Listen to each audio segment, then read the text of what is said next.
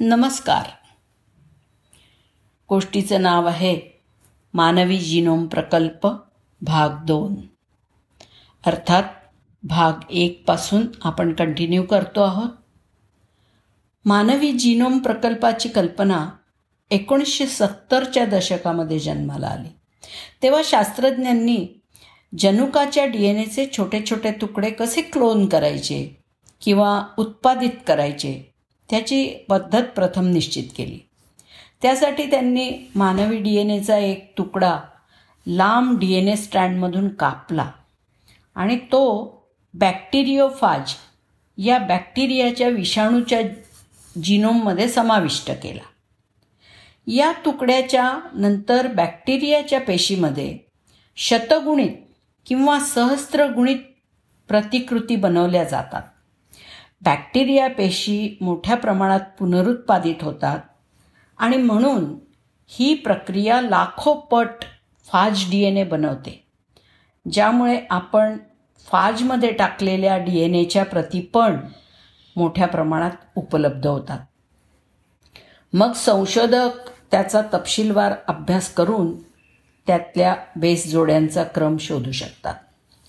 तंत्रज्ञानाच्या विकासावरती लक्षणीय लक्ष केंद्रित केल्यामुळे मानवी जिनोम प्रोजेक्टनी दोन हजार पाचमध्ये पूर्ण करायचं उद्दिष्ट ठेवलं होतं. ते वेळेआधीच दोन हजार तीनमध्येच पूर्ण झालं. मेनलो पार्क कॅलिफोर्नियामधील पॅसिफिक बायोसायन्सेसनी शोधलेल्या नवीन सिक्वेन्सिंग तंत्रज्ञानामुळे हे शक्य झालं.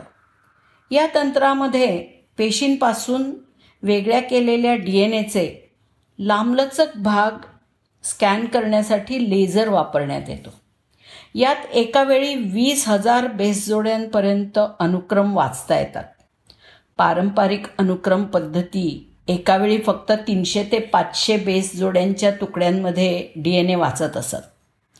ॲडेनिन सायटोसिन गॉनिन आणि थायमिडिन या चार बेसेसचा अनुक्रम अचूकपणे शोधून काढणं हे या प्रोजेक्टमधलं मोठंच आव्हान होतं.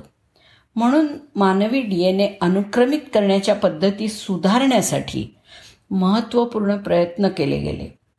प्रकल्पाद्वारे डी एन ए क्रमवारीसाठी सुरुवातीला सँगर डी एन ए क्रमवारी पद्धत वापरली जात होती.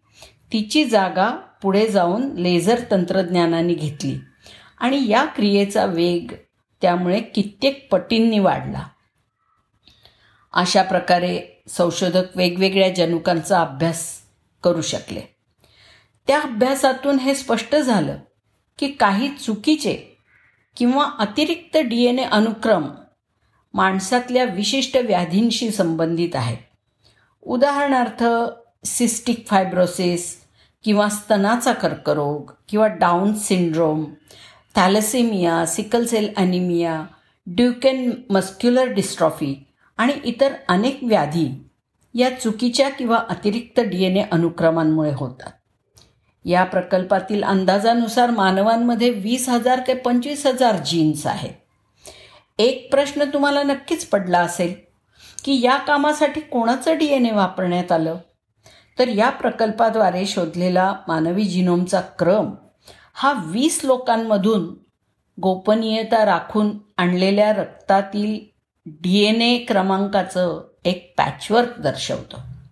मानवी जिनोममध्ये मिळालेल्या अनुक्रमातील अकरा दात्यांकडून त्र्याण्णव टक्के आणि एका दात्याकडून सत्तर टक्के अनुक्रम मिळवण्यात आलेले आहे. मानवी जिनोममध्ये protein coding D N A अनुक्रम आणि उरलेले प्रथिन एनकोड न करणारे विविध प्रकारचे डी एन ए हे दोन्हीही समाविष्ट असतात.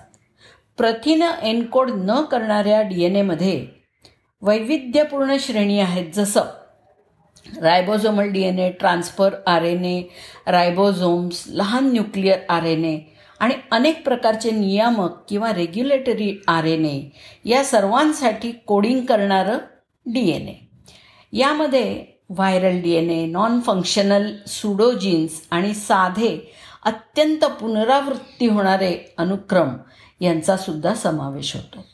नॉन कोडिंग डी एन एचा मोठा भाग हा इंट्रॉन्सनी व्यापलेला आहे. काही non coding D N A हे non functional junk D N A आहेत. जसं की सुडोजिन्स पण जंक डी एन एच्या कार्य आणि एकूण प्रमाणावरती अद्याप कोणतंही ठाम एकमत झालेलं नाही आहे या प्रकल्पामध्ये आणखी काय काय सापडलं?